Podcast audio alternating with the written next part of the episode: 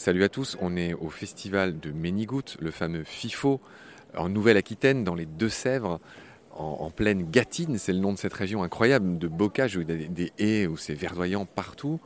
Je suis avec Olivier Swift, qui est quelqu'un qui porte un beau nom déjà, on va commencer par là. Swift, Swift, ça veut dire le martinet en anglais, n'est-ce pas Olivier? L'oiseau, en effet, oui. Le, le martinet de l'oiseau et non pas le code bancaire ni la voiture. tu n'es non pas un idiot naturaliste, tu es un audio naturaliste. ouais. Alors, idiot, ça peut être aussi une idiosyncrasie, c'est-à-dire chacun son propre rythme. Oui, en effet, je suis un audio naturaliste. Enfin, je ne me définis pas comme un audio naturaliste, mais plutôt comme un bioacousticien. Audio naturaliste, c'est plus euh, avoir du son pour la qualité du son et la beauté du son. Bioacousticien, c'est plus avoir du son pour l'analyse du son. C'est un petit peu différent comme démarche.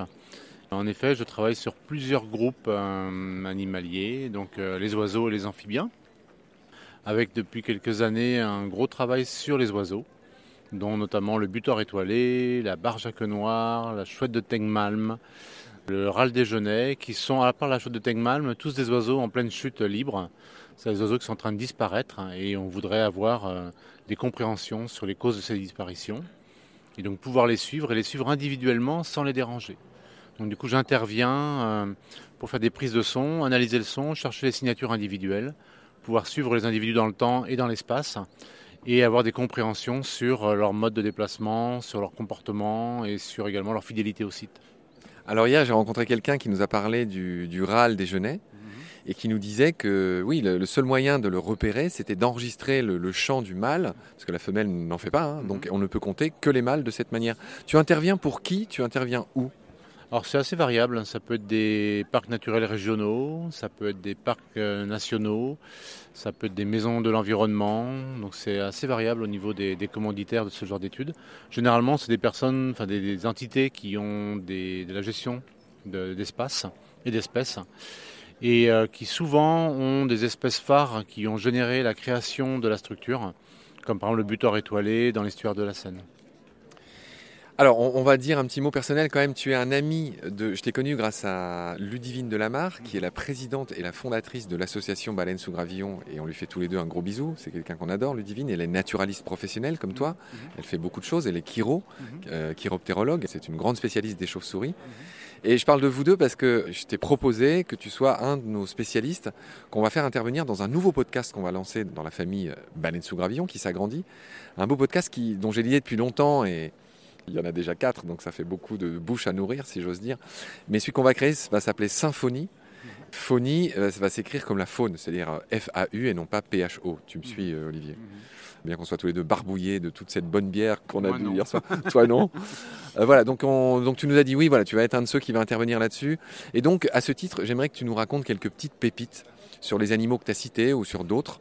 Par exemple, tu parlais de la barge, je ne sais plus le premier que tu as mentionné, mais j'aimerais que tu nous racontes des petites pépites de connaissances sur chacun de ces animaux, pas forcément le son qu'ils font, mais euh, ce qui est notoire, toi, ce qui t'a frappé chez eux ou ce qu'il faut connaître. Le butor étoilé, c'est peut-être l'un des plus étonnants au niveau chant. C'est un oiseau qui donc a une sonorité extrêmement basse, ce qui est assez rare, et qui est euh, adapté à des milieux ouverts et qui peut porter jusqu'à 3 km. Donc c'est un son qui est euh, très étonnant et quand on l'enregistre de près, le son est tellement puissant qu'en fait il nous traverse et le corps tremble par la puissance du son. C'est un peu un fantôme des roselières, c'est-à-dire qu'on ne le voit jamais, on l'entend bien. Tu m'apprends que le son du butor est extraordinairement puissant. On va l'écouter.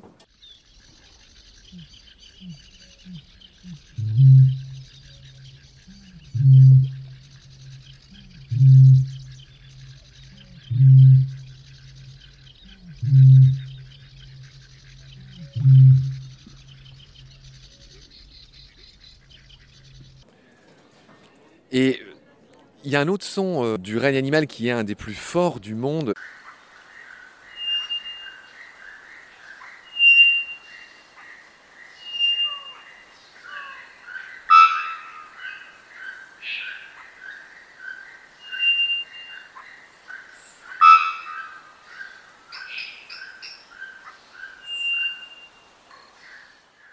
C'est le bellbird, c'est l'oiseau qui ferait le son le plus puissant en termes juste de puissance de décibels du monde, tu me confirmes? Je ne connais pas particulièrement, mais euh, probablement, ouais. Le buteur, on est déjà sur des sons à 90 décibels de sortie, donc c'est gigantesque. 90 décibels, c'est le bruit d'une tondeuse quasiment. Hein? Ah non, c'est un peu plus que ça. On n'est pas loin de l'avion, en fait. L'avion, ça monte jusqu'à 110 décibels. Donc on n'est pas loin du son de l'avion. Il utilise la réverbération de l'eau pour pouvoir le, propager. Donc il a un angle particulier, il chante à 45 degrés au-dessus de l'eau pour euh, utiliser l'eau comme euh, système de réverbération. C'est un son qui à la fois indique sa présence, mais sans forcément faciliter sa localisation. Donc c'est assez particulier. On sait qu'il est là sans forcément savoir trop où. Et grâce au micro-canon, on arrive à retrouver exactement où est l'individu. Mais sinon, quand on l'entend, c'est un peu perturbant. C'est-à-dire qu'on a l'impression que ça vient d'un peu partout. Et il va utiliser également euh, donc l'eau comme euh, réverbérateur. Et en utilisant l'eau, il peut utiliser ce qu'on appelle les filandres. Donc le butor, euh, pour ceux qui ne connaissent pas, hein, c'est un héron, un héron qui vit dans les roselières. Et donc il va utiliser les filandres, c'est-à-dire ces espèces de laissés d'eau euh, par les montées et les descentes de la Seine. Et lorsqu'il chante, il va chanter à l'entrée des filandres. Les filandres, c'est un chevelu d'eau, et son son va se répartir partout dans le chevelu d'eau, et donc donner l'impression qu'il est partout. C'est assez étonnant, c'est-à-dire que quand un observateur est en tête de chevelu, il peut avoir l'impression que le son vient à la fois à droite, à la fois à gauche, et en fait c'est le même individu. Et ce qui fait que dans le cadre des comptages concertés qui sont organisés par les structures de suivi, eh bien, on peut avoir des doubles comptages parce qu'on entend un buteur qui arrive à droite, un buteur qui arrive à gauche, et en fait, c'est le même qui chante. Extraordinaire ce que tu racontes.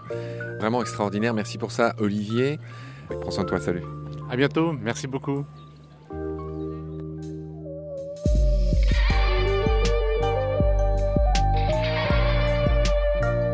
C'est la fin de cet épisode. Merci de l'avoir suivi. Pour continuer, nous avons besoin de votre soutien.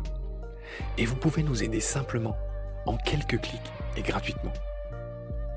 Il suffit par exemple d'utiliser le moteur de recherche solidaire Lilo. Ainsi, chacune de vos recherches sur Internet générera des gouttes qui seront reversées au projet de votre choix, comme Baleine sous gravillon par exemple. Vous pouvez par ailleurs vous abonner à nos podcasts comme d'habitude, partager les liens devenir adhérent de l'association BSG ou encore faire un don sur Helloasso ou sur Tipeee. Grand merci par avance. Je remercie tous mes équipiers pour leur aide précieuse. Je vous retrouve bientôt pour de nouveaux épisodes. Et d'ici là, prenez soin de vous et de ce qu'il y a autour de vous. Merci. À bientôt.